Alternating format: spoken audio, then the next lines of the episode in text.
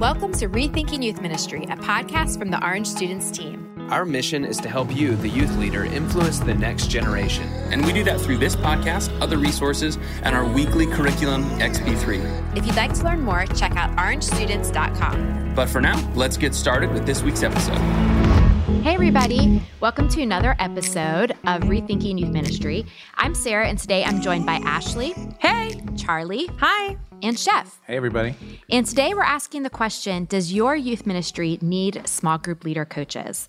And I am so excited to have you three here to talk about this because all of you come from really different youth ministry environments. Some of you had coaches, some of you didn't. So I think you all bring a lot of personal experience to this conversation that I think um, will really benefit our listeners. So to start, I want to begin with a really basic question What is a small group leader coach?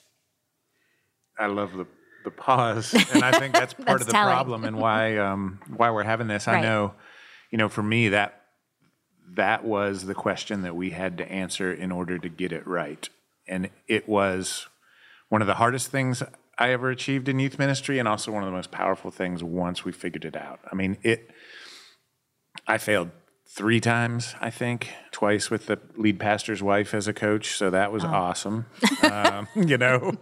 Um, but then finally getting there, you know, in, in essence, it is that level uh, between you or a staff member and the volunteer, so that that that volunteer can be taken care of. Just like you know, it's the same strategy with students: is that we need to give students somebody, Yeah. and we need to give our volunteers somebody. And depending on the size of your ministry, depending on how many jobs you have, that can't always be you. Um, and so it's just a it's a stopgap between you know paid staff and your core volunteers leading small group that ensures that those volunteers are being loved on, that they're being encouraged to grow, Yeah. and that they have what they need. Okay. So almost a small group leader for the small group leaders.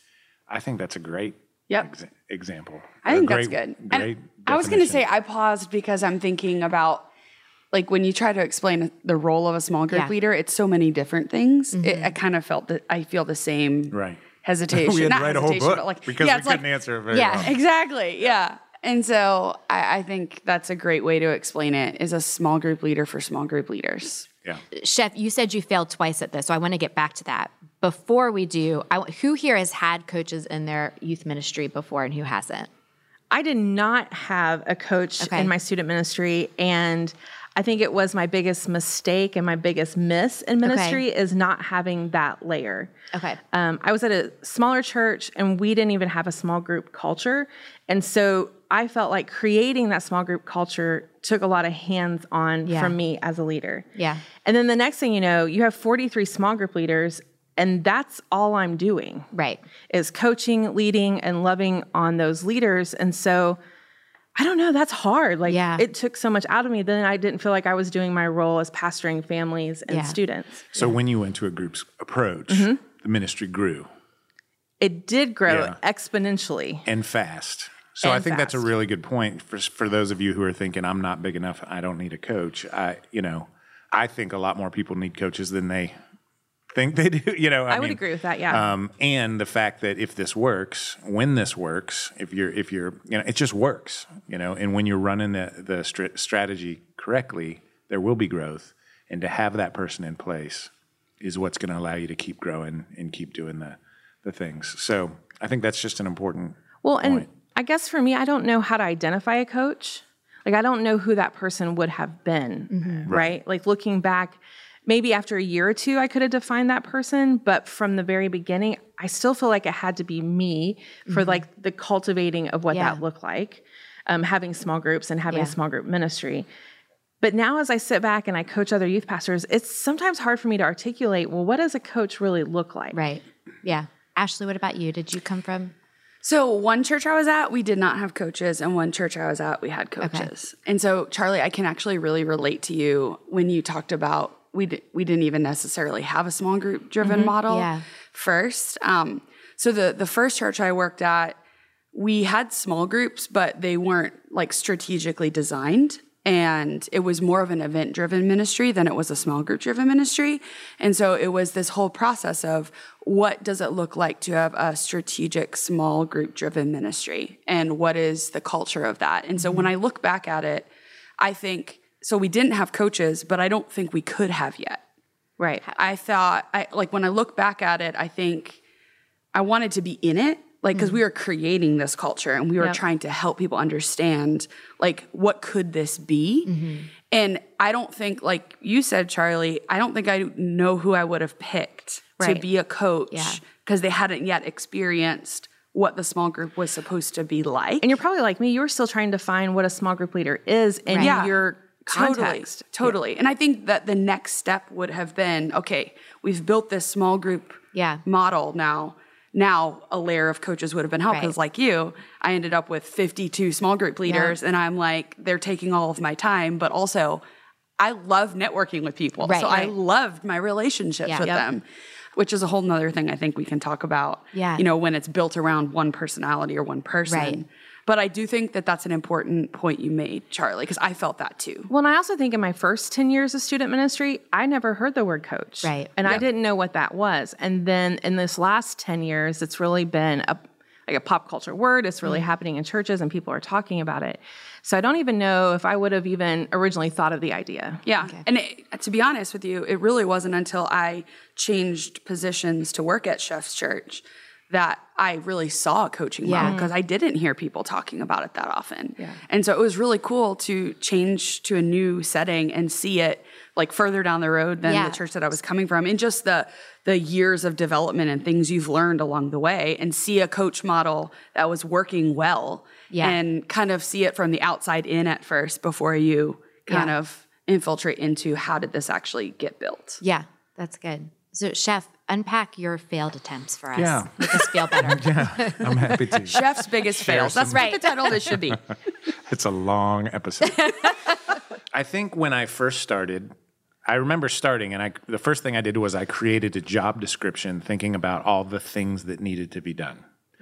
Uh, and I I remember the lead pastor, Andy's wife, Sandra, going home, and he he came to me and said she was so excited that someone had a job description and had thought through that because you know our student ministry was growing so fast that we were reacting, not leading. Yes. And um, many of you feel that way, Yeah. right? And this this is really what this is about: is I need a layer of volunteers who are helping me lead and not just react Yeah. to ministry, right? And it's one of the many, many, many things we can do. But looking back at it, I think at first it was about what needed to be done, not who needed led or who needed loved on, if that makes sense. It was about the what, the stuff that needed to get done, not the who that needed. The second time, I was wrapped up in because some were working and some weren't. Okay. So Wait, that I was don't the understand interesting what that thing. means. Yeah. Can you say it in a different So way? So my job description was primarily here are the things that need to get done, not here are the people who need to be loved and pastored, if that makes sense. You had a to do list, basically. So we just said that a coach is a small group leader of small group leaders. It was like I gave a small group leader a to-do list. Here are the things I mm-hmm. want you to do. Here are the things I want you to say without addressing the hey, I need to I need to free you up to love on kids, to get to know them, and then here's a guide to help you do it better. And here's our programming to help you do it so it was better. like building the structure. It was very much a logistical job description, not a pastoral job description. Does that make sense? Yep. So we're mm-hmm. moving in this sort of direction, but it worked for some people. Mm-hmm. And so then I kind of got enamored with the idea that it needs to be a certain type of person that which which I was right about this. I just chose the wrong type of person. So, what did you Um, the start with? second time, well, that makes everybody Yeah. else feel better. right? Amazing. The second time I did it, it was about the type of person and their experience. And so I wanted experienced small group leaders to be coaches. My mistake was that I was thinking that most of the time their primary job was going to be helping people lead small groups better. Um, and what I found as a groups director, and when I reflect back on the conversations I used to have as a groups director or a staff person in charge of the volunteers or the small group leaders, is when I went to coffee with these volunteers, maybe 20% of our conversation was about how to do small group better. 80% of our conversation was about life and, Yeah. and checking in on them and making sure they had great community and were growing themselves. And so um, the third time I think we got it right, it was a certain type of person, but it was what I was looking for were mentor level adults. Like Okay. um, I was looking for pastors of pastors, as we said, small group leaders of small group leaders. Mm-hmm. And so that became interesting uh, because it was That's a very few people, right? Yeah. However, when I sit back and think about that, I can think about they were older, they were wiser, they often were in business and very successful, um, but could be amazing pastors. Right. And those people are all over your church, and they're just waiting for a big enough vision to follow, you know, or to or to jump into a ton of times. So that's really when it changed. So I'm interested.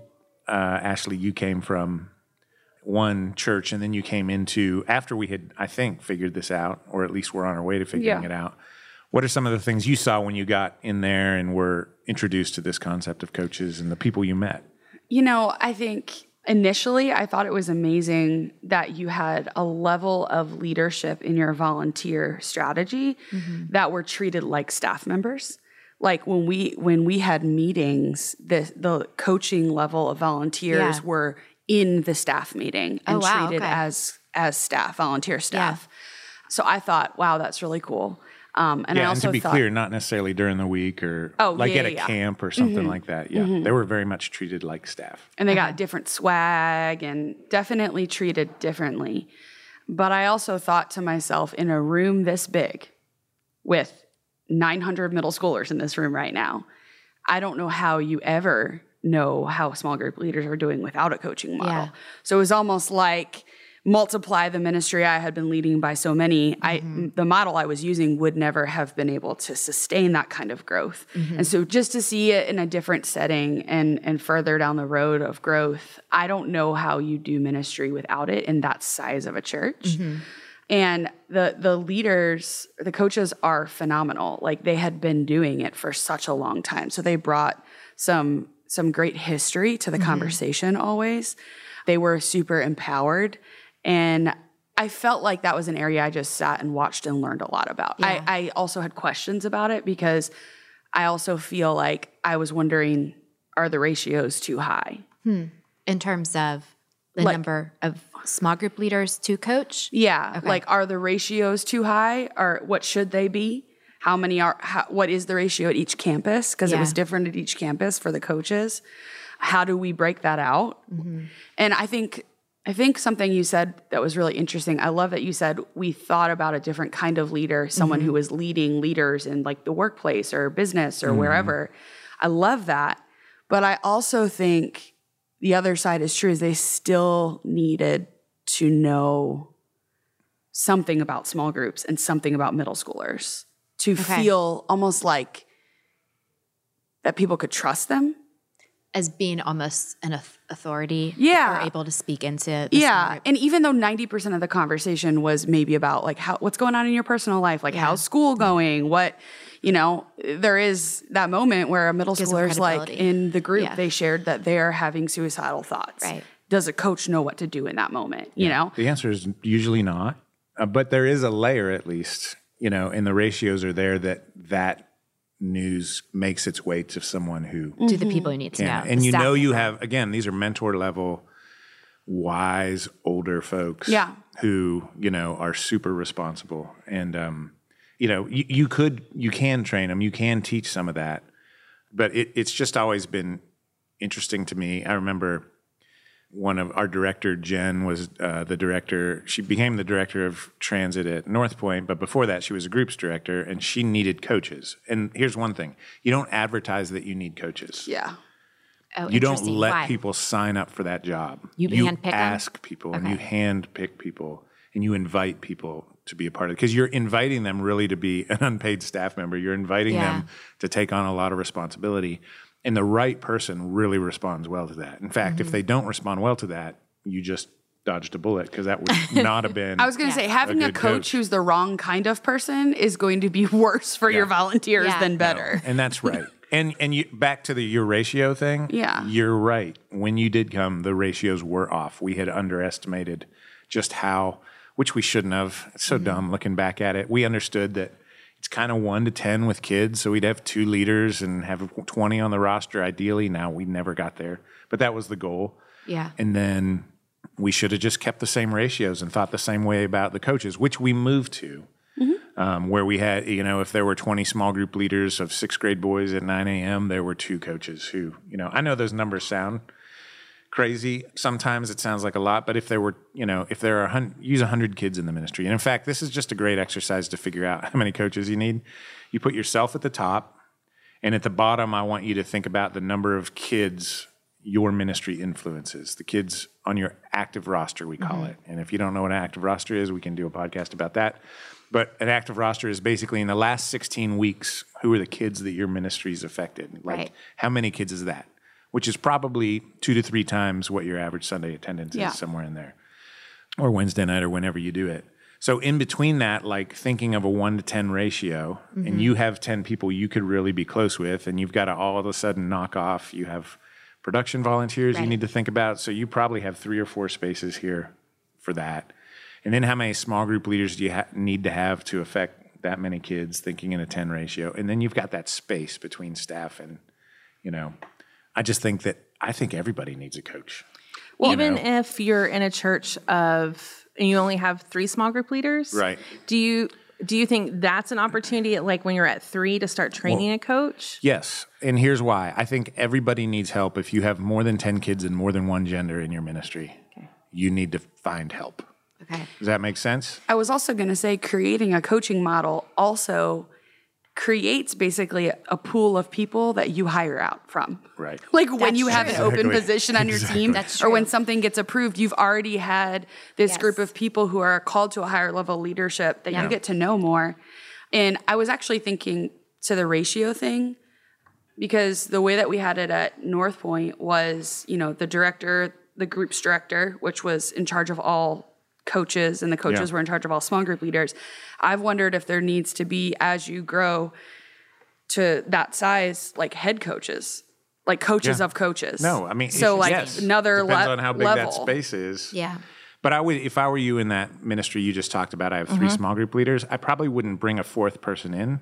I'd probably find the oldest, wisest of the small group leaders and say, "Can you help me?" Mm. And again, And then kind of find a new elevate their group. again, you elevate their leadership above, and you, you know, and it's about caring for and pastoring the small group leaders. I need you to help me be aware of where they are Yeah. in their own spiritual walk. I need you to help me, you know, know what they need and how we can help out. And then they become much more that staff level. And I think in a smaller church, there's this tension all the time of, well, I, I'm a small church. I'm already a small group, and I don't, and I definitely don't think that that's true. I still think you need to have a small group leader, mm-hmm. um, divide by genders. Mm-hmm.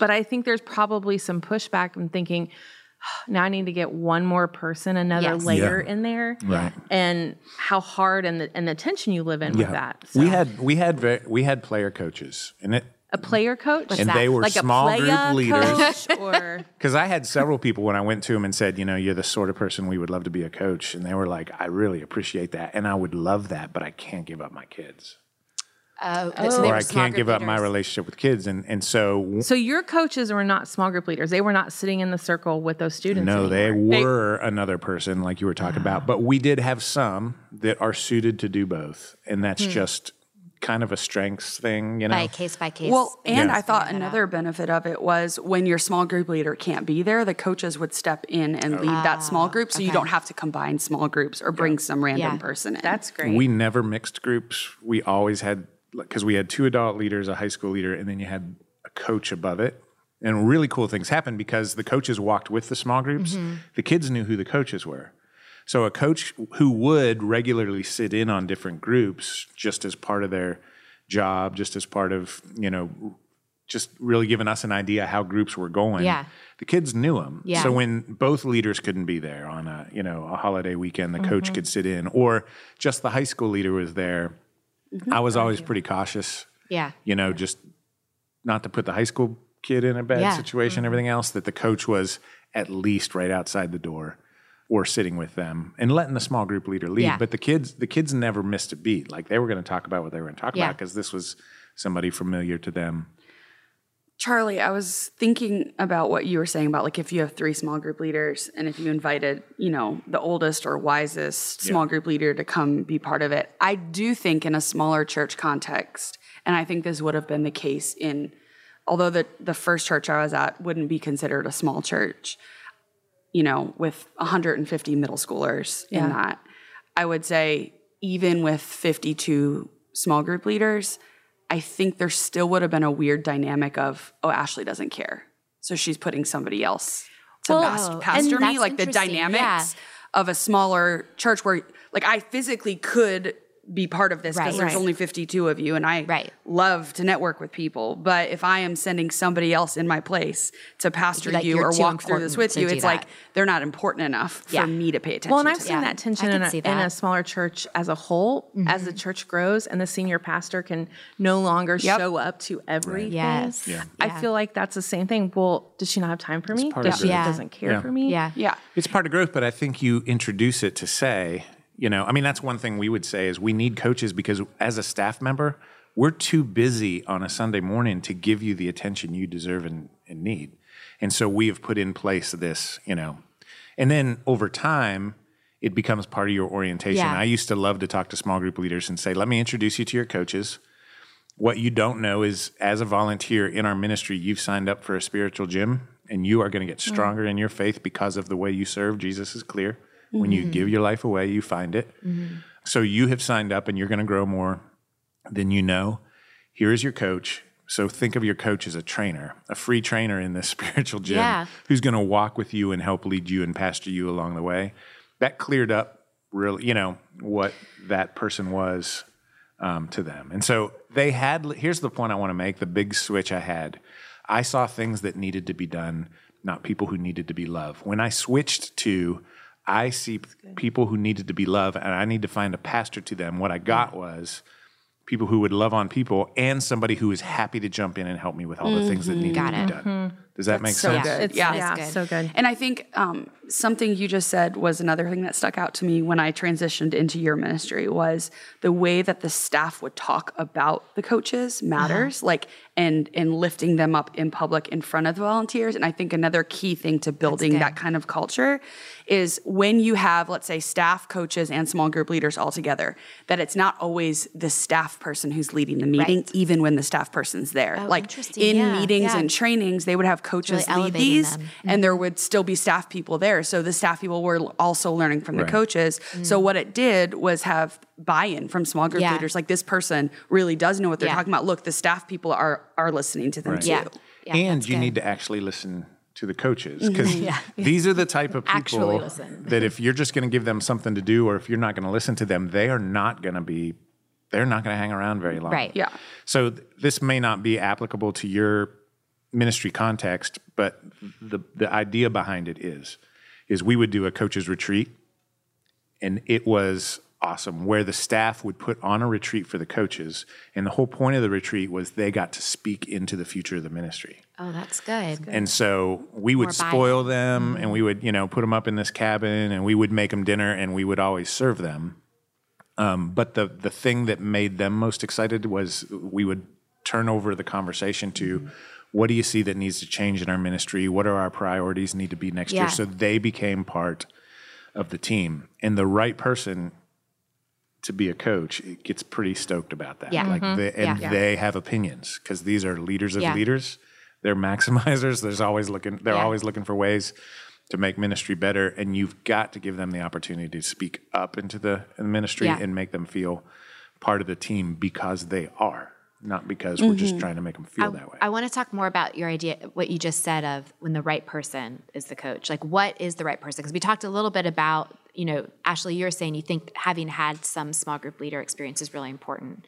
But Chef, you're saying that's not necessarily the case. But if they are stepping into leading small groups, sometimes if a small group leader is Yeah. out, like what? So tell me, uh, you know, we want the pastoral role, we want a high capacity person. Like, what? Right. What are we looking for? So for me, I would ask myself two questions. One had to do about do they appreciate the age Yeah. that I'm trying to get them to, to serve? And there are not very many smart people in this world who don't understand the importance of adolescence and middle school Yeah. or junior That's high good. and how many decisions and how many foundational ideas are formed during that time. Mm-hmm. So when I would talk about that, I was looking for excitement in their eyes, like we could really make a dent in this kid's future yeah, mm-hmm. that's good. if if we do this right. So I was Yeah. looking for a little bit of that because if I have a little bit of that, I I can get them pretty pumped up about that. The other question I would ask myself is, is this the sort of person that I would want to go to lunch with for them to, you know, as a male, to speak into my life as a mm-hmm. man, as a father, as a husband, the the, mm-hmm. the big rocks for me. Is mm-hmm. this the sort of person I would want to speak into Yeah. my life that way. And that's a mentor level person. Yeah. You know, if you're a female, you're thinking the mm-hmm. same things. Uh, You know, is this someone who could help me become a stronger woman, a mm-hmm. stronger woman of faith, those sorts of things. And if if I can see some passion and Yeah. I can check that box of you know, the older I get, you know, at the time I was in my 30s and early 40s, so you know, you'd find these 45, 50 year old folks often they're successful in all kinds of different ways, whether it's professionally or, you know, or at home or whatever. They're just successful people who get things done. Again, they're mentor level people. That's a reason they're in that I think it's interesting though because the, they are these kinds of intangible qualities that you're looking for. I mean, there isn't really necessarily a checklist. It's kind of like you're with a person and you understand that they're going to bring a value. Right. They're people you could never afford to pay. Right? Yeah. I mean, No, but and that's real. Yeah. all great Yeah. pastors, all great folks in ministry are not paid what they're worth. Yep. Right? Right. That's just true. That was one of my favorite Andy Stanley quotes of all time. He used to say at staff meeting, "We don't pay you what you're worth. What you do for this world." You know. And if you're great at ministry, that's just true. And so this is your opportunity to go after people you could never afford and cast vision and they will love you for it because they are looking for something that matters. Right. You oh, know. I love that. Yeah. too. That's really What are you good. thinking over there? Well, I'm just thinking anybody that's in a medium to smaller church, um, I just want Chef to say that a little bit louder for them. because I think so many times you get caught up with the roadblock. Well, nobody wants to volunteer, nobody wants to be a Right. part of it. But are you chasing after the person, And right? are you casting, Casting big the enough vision. Right. Yep. Yeah. Yeah. Because the vision has to be big enough to to attract a high capacity person. Right. Yeah. Mm-hmm. That's good. And they'll do something because they should. We don't want them to do something because they should. We want them to do it because they understand the importance of it and they feel like this is making a difference. And that's what's going to get them to stick in the long run. That's true of all your volunteers. Everybody from the person who puts out the cookies, you know, you mm-hmm. need to go into mm-hmm. them and be like, hey, here's the thing. If you don't put these cookies out right, the whole ministry is going to fail. You know what I mean? Like, you've got to communicate right that at the end of the day. Yeah. Um, and for small group leaders, it's easy. And for coaches, just again, you're casting vision for them to pastor, not to get things done, mm-hmm. and they will get things done Yeah. along with the pastoring. So And I think, you know, something you said in the very beginning, Chef, about creating community for small group leaders, I think that was you. When we have volunteers who are volunteering with teenagers, and if they, let's say they give a one year commitment, or maybe it's a three year or four year commitment, mm-hmm. if they leave that serving opportunity after a year or three years, four years, and don't have other relationships Yeah. with other adults who have been doing what they do, they've actually missed out on probably the most important and fulfilling part of serving. Yeah. And so your coaches really can facilitate that. And actually, as I was sitting here listening to you talk about that, I was just thinking about how this coaching model, I know we're talking specifically about small group leaders, but this can be replicated in a lot of ways, like exactly coaches for parents. Yep. Okay. And like I'm, I'm even thinking, and I was talking to a, a youth pastor who has so so many different ethnicities in their youth mm-hmm. group, and in a multi-ethnic youth environment, that means the family structures are really different, and the way that you communicate to families is different, and who you talk to when Yeah. you need to talk to a family member, and the way that you talk to them, and all of that. Yeah.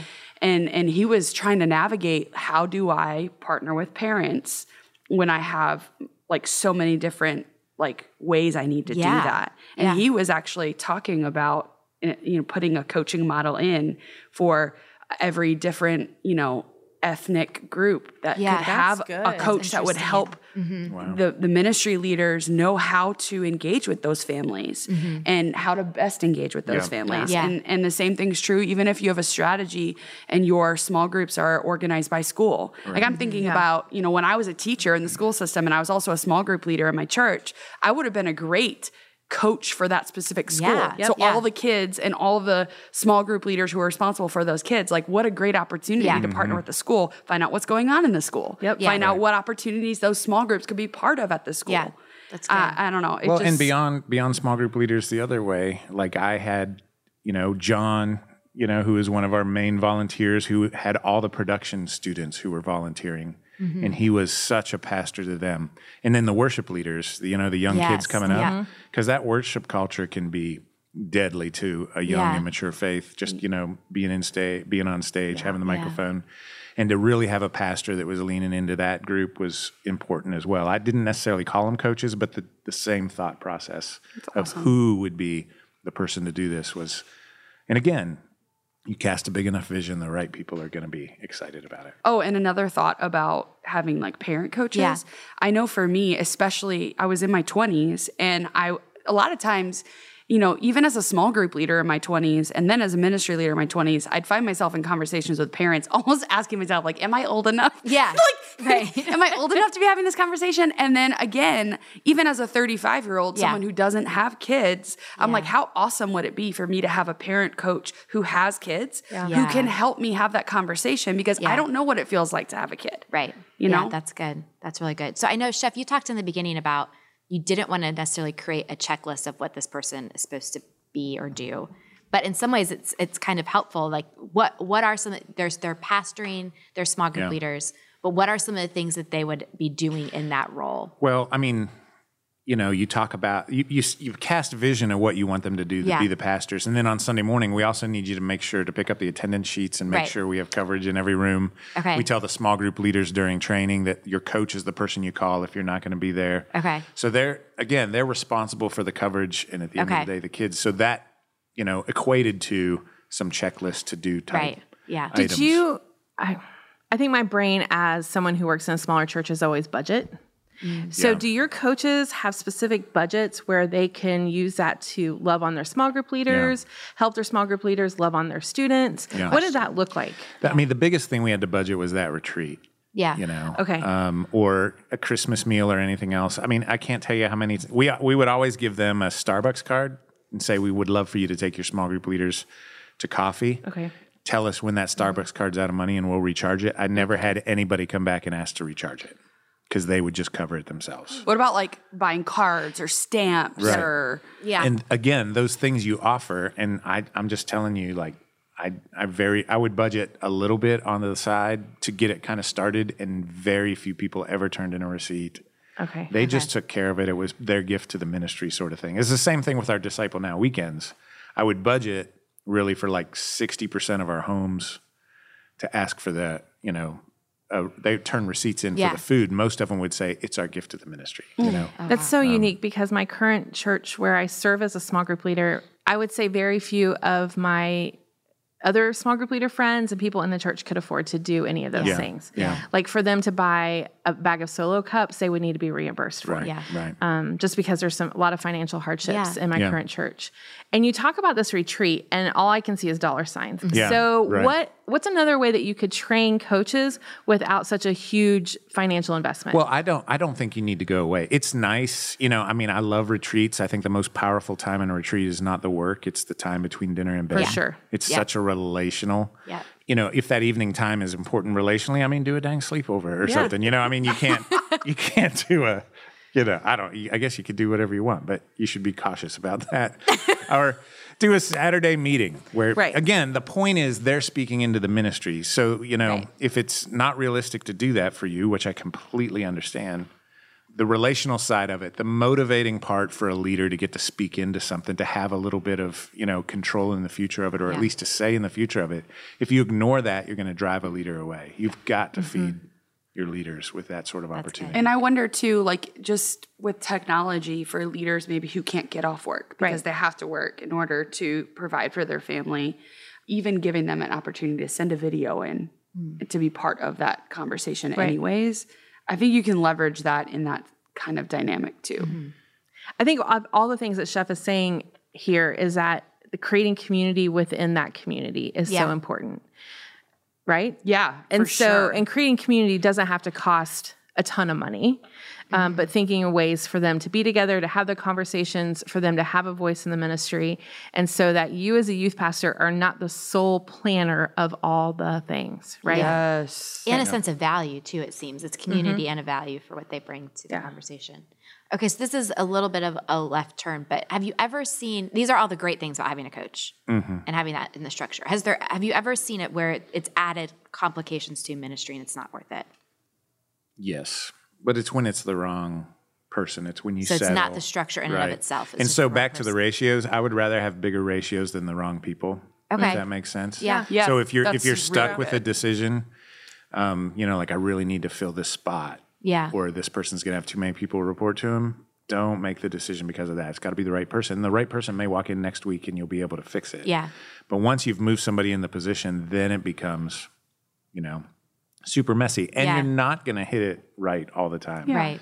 And and that's just going to be the reality of it. I mean, that's your stewardship as the leader is that you get to decide the characters in the story. Yeah. And I think good. you said something earlier, Chef, the importance of having like a job description and clarity Mm-hmm. of what their role Right. is. Like when you ask that that kind of a volunteer into Yeah. that Yeah. role and you haven't thought through Right. how you're going to pitch the vision Right. and what you're going to hand off to them, they're going to they're not going to show up because Right. they're going to be like you're wasting my time. Or Right. yeah, and if they do show up and they don't have these are leaders that are going to run. Yeah. and you're going to have some cleaning up to do which Yeah. i could that's a whole nother podcast of different cleanups when i gave people too much Yeah. you know mm-hmm. Freedom but i do think empowerment is key going back to kind Mm-hmm. of what ashley said and i was thinking through different ways we empowered our small group leaders or we communicated how important they were to us you know we would we were baptizing lots of kids and baptism interviews logistically became really tough for us Mm-hmm. on a saturday sunday morning you know as we were running and trying to do things and we asked coaches if they would help us do those baptism interviews and they were honored to do it Yeah. um, small group leader interviews during our recruiting season became overwhelming and we would find our best coaches and say you know could and it wasn't just any coaches by the way Yeah. i would ask to do the Yeah. baptism thing it was like somebody who's theologically sound and really could help us and and they they you know they were part of it the the small group leader process was really important and i i used to tell them you know there's absolutely yes absolutely no and i need you to talk to them were the answers that you could give about after you interviewed a small group leader and often you know the other thing we would do is we wouldn't tell them it's part of the process we would tell them there's an interview or two and so the Mm-hmm. coach would interview them we'd they'd come back and be like i think you need to interview him too and be like all right now it's time for Yeah. you know Yeah. and the other people had no idea that there wasn't supposed to Mm-hmm. be another interview and that sort of thing so that was a big part of empowerment And so when you saying that the coaches are interviewing the small group leaders, do then the coaches train the small group leaders or is that where you step in as the director then? they're a big part of the training Okay, because I was wondering if that was part of that role as a coach. Then, once they're trained by you, are they mm-hmm. then in charge of training all the small group leaders? Yeah, I mean, I for the main trainings at the beginning, that was our main responsibility. However, we would do monthly meetings where the groups were together. The group leaders were together with their mm-hmm. coach, and their coach would basically keep coming back to Yeah. The five big points of lead small and using the same vocabulary and making it part of our culture, and really that driving the discussion. So the training kind of kept moving on and on. You got to remember, like at the beginning, I would rather that coach be sitting around a round table during the training with their mm-hmm. folks, getting to know each other Right. and having conversations, than being the authority because they're walking with these small group leaders. It's good. Does that make sense? Yeah. I'm sitting here thinking about something I said in the very beginning of the podcast, and now I'm rethinking it, which is fantastic. But um, I had said, Charlie, when we were talking about like transitioning to a small group driven Yeah. ministry and how you needed to be in the culture to build the culture, you know, and then help people understand how to cast the vision. And you were learning the vision, I was learning the vision in that process. But I think now, because I was so this was probably one of the things I was enamored with most mm-hmm. when I came to North Point was the whole coaching model. Yeah. Like chef, your leadership in that was incredible. And when I look back now, I'm like, you know what I should have probably done was invite a few key people to be part of the entire process, even of me learning it. Yeah. And that like as volunteers, and then they move into a coaching role once that small group strategy was in place and the culture was there. Well, because then I felt like I had to start over again. Right. Like, and I'm even thinking we host um, like a VIP meeting before we even start on Sunday nights for the volunteers. And how stressful that is when you're the communicator because you're already thinking about your talk, and then you're like, oh, now I have to go train and recast vision for my small group leaders. So having that, per- if I would have had someone walk with me, Yep. they mm-hmm. could have been leading those huddle meetings Yep. before we started. Yeah. And from the very beginning, From your the small very group beginning. leaders would have been bought into that person. Yep. Right. And then it's not like you create the culture and then it's like, oh, now I need to add another level of Right. leadership, which is always hard for everybody. Right. Yeah. So full circle here. We Full can Yes. go back and change all our mistakes here. Shoot, I would be I would be a better ministry leader now. Hindsight. Yeah. Okay, that that's really good. So as we kind of begin to wrap up, are there any final thoughts that you guys would want to add on what a coach should be and the kind of job description or anything like that? Well, as I sit here as someone who's learning all the things from Chef, Yeah. I wish he'd write it all down for me and kind of push me in the right direction. I, I have said everything that I have to write down. but I do think, you know, going back to my main point at the beginning, it's the type of person. And this is why you don't advertise the spots open and you find the right person because there's not a lot of training to do. What you're asking them to be is you're freeing them up to be who they are. That's good. And you're saying, you know, you have not only permission, but my support in doing that. I need you to go after the hearts and minds of these small group leaders and help them grow and be inspired. Mm-hmm. And then the other 20%, you're going to train along the way, you know, from this, you know, as they're part of your trainees, as they come with you to camp, as you let them lead meetings and they feel that, you know, pressure. Yeah. You know, they're going to ask the right questions and you're going to get, and that's, that's always true in relational ministry. You cannot have an orientation that answers every question. Stop trying. Yeah. But find the right people and that fit the spots. And then, you know, the training will happen along, along the way. So. So what I hear you saying is, if you wouldn't hire them on your staff, you're probably not going to like them as a coach. Mm, that is true. That's a pretty good rule is- of thumb, I feel. Um, yeah, that's good. I, I think also I'm sitting here like in my last church, there were times where I was the only staff person for middle school. Yeah. And so coaches would have been phenomenal Yeah. help. But if you're a ministry leader who maybe leans more programmatically than Mm-hmm. relationally in general, and maybe you are only good at relationships with three people at a time, like maybe 10 people is too many for you. I think something I said earlier that I want to bring back up because I think it's a great idea um, is the whole head coach idea. Yeah. Like if you if you have five coaches or ten coaches, that may be uh, too much for you, Yeah. and that's okay. Know your wiring, know who you Yeah. are, and and maybe you have one person who pours into those coaches, who turns and Mm-hmm. Yeah. pours into your volunteers. Just I think different people have different capacity for Yeah. how many That's people good they can be in relationship. That's a with. good point. Yeah. Yeah. I, I think the last thing I would say is someone who grew up in a church where there was one half paid person in the whole church Right. is that, you know, many of you are probably listening going, I'm in charge and I'm not paid at all. You know, Yeah. there's still room for coaches. You're, you're talking about recruiting your core team. Yeah. And you're talking about based on this, we're talking about the body of Christ here is what Yeah. we're talking Yep. about. The Apostle That's Paul good. is so clear about this that we're all gifted in some ways and nobody's more important than the other. But you're recruiting a team because your ministry has way more way more things to do than you can be good at. You're only good at two things, maybe 3 You know, as good as what your kids need. Yeah. Right? So you need help. You need people around you with different skill sets, different passions. And though you may find yourself in charge, paid or not, you know, one of your primary stewardships is going to be to lean into the body of Christ and find the people around you so that your whole ministry can be affected by that team. And ultimately, that's going to give you longevity in the ministry Oh for yeah, you personally. yeah, that's exactly right. Yeah, doing it alone is a burnout ministry. I will tell you how it ends if you try to do it. Not well. Not well. That's good. Anybody else? Any other final thoughts? Just sitting here and listening to all this makes me even more kind of disappointed in my own leadership because this is really a spot that I missed in ministry. And I think about the burnout that I felt Mm.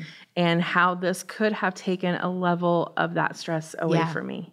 And so I think if you're listening and you don't have this level yet, I think this might be something for you to pray about and think about for your ministry. Yeah. That's Well, really the last thing I want you to do is feel like you weren't effective because you're an amazing youth pastor. So true. Well, I think I, I agree. with- I understand what you're Yeah. saying, Charlie, because it is really inspiring, and to see it, you know, on the front lines was so Yeah. inspiring. It's something I definitely feel like will take a ministry to the next level. Yeah. Mm-hmm. But implementing a coaching strategy also requires some humility. Like as the ministry leader, to like be like, I'm not going to be the one on the front line with the volunteers, and I may not be the one in the the conversations that fill Yeah. me up all the time yeah. um, I'm going to empower somebody else to do that. It takes a level of humility that I don't know how you get there. And to finish that, No, I think that's but great. I think it's humility and I think it's also faith. Like Mm-hmm. you have to have faith in the Holy Spirit and the body of Christ. And that micromanaging your small group leaders is a faith issue. Yeah. Um, it's not all you know- Well, on can you. we just amen that for like a, a hot minute? Dang. That's good. Yeah. you know, you asked me earlier, like, what are the things I noticed when I came into your ministry? And going off of what you just said about faith and going back to that question, one of the things I was most fascinated by was it wasn't all about one person. Like there was this entire team that was leading this ministry, and it was staff people and it was volunteers. And it wasn't about one person. It was, I don't know, decentralized in a way. Like the whole way that the ministry led. And like when a, a staff person changed a position, no one even noticed because there were so many layers of leadership like in place that I feel like I don't know. It really did function more like the I don't body. think the kids had any idea who was a No. volunteer and who was a staff member. And I, I, I'm just comparing it to like a ministry where it's like personality driven and it's about one person. And, and I think on a whole nother level, I think sometimes we look to our job and our ministry to fulfill something in us that isn't meant to be fulfilled by our job or our ministry. And in the process of doing that, we miss out on an opportunity for so many other people to be used, like like you were talking about. Yeah. I think that's a great place to land. I think this entire conversation has been super helpful and I think challenging and encouraging in a lot of ways as well. So thanks so much, guys, for sharing your experience with us here. And thanks everyone for listening. If you want to check out the show notes from today's episode, and if you want to learn more about how to implement this small group culture, which the coaching piece really fits into, check out Chef's book, When Relationships Matter, and we'll have a link up at rethinkingym.org. Until next time, thanks for listening.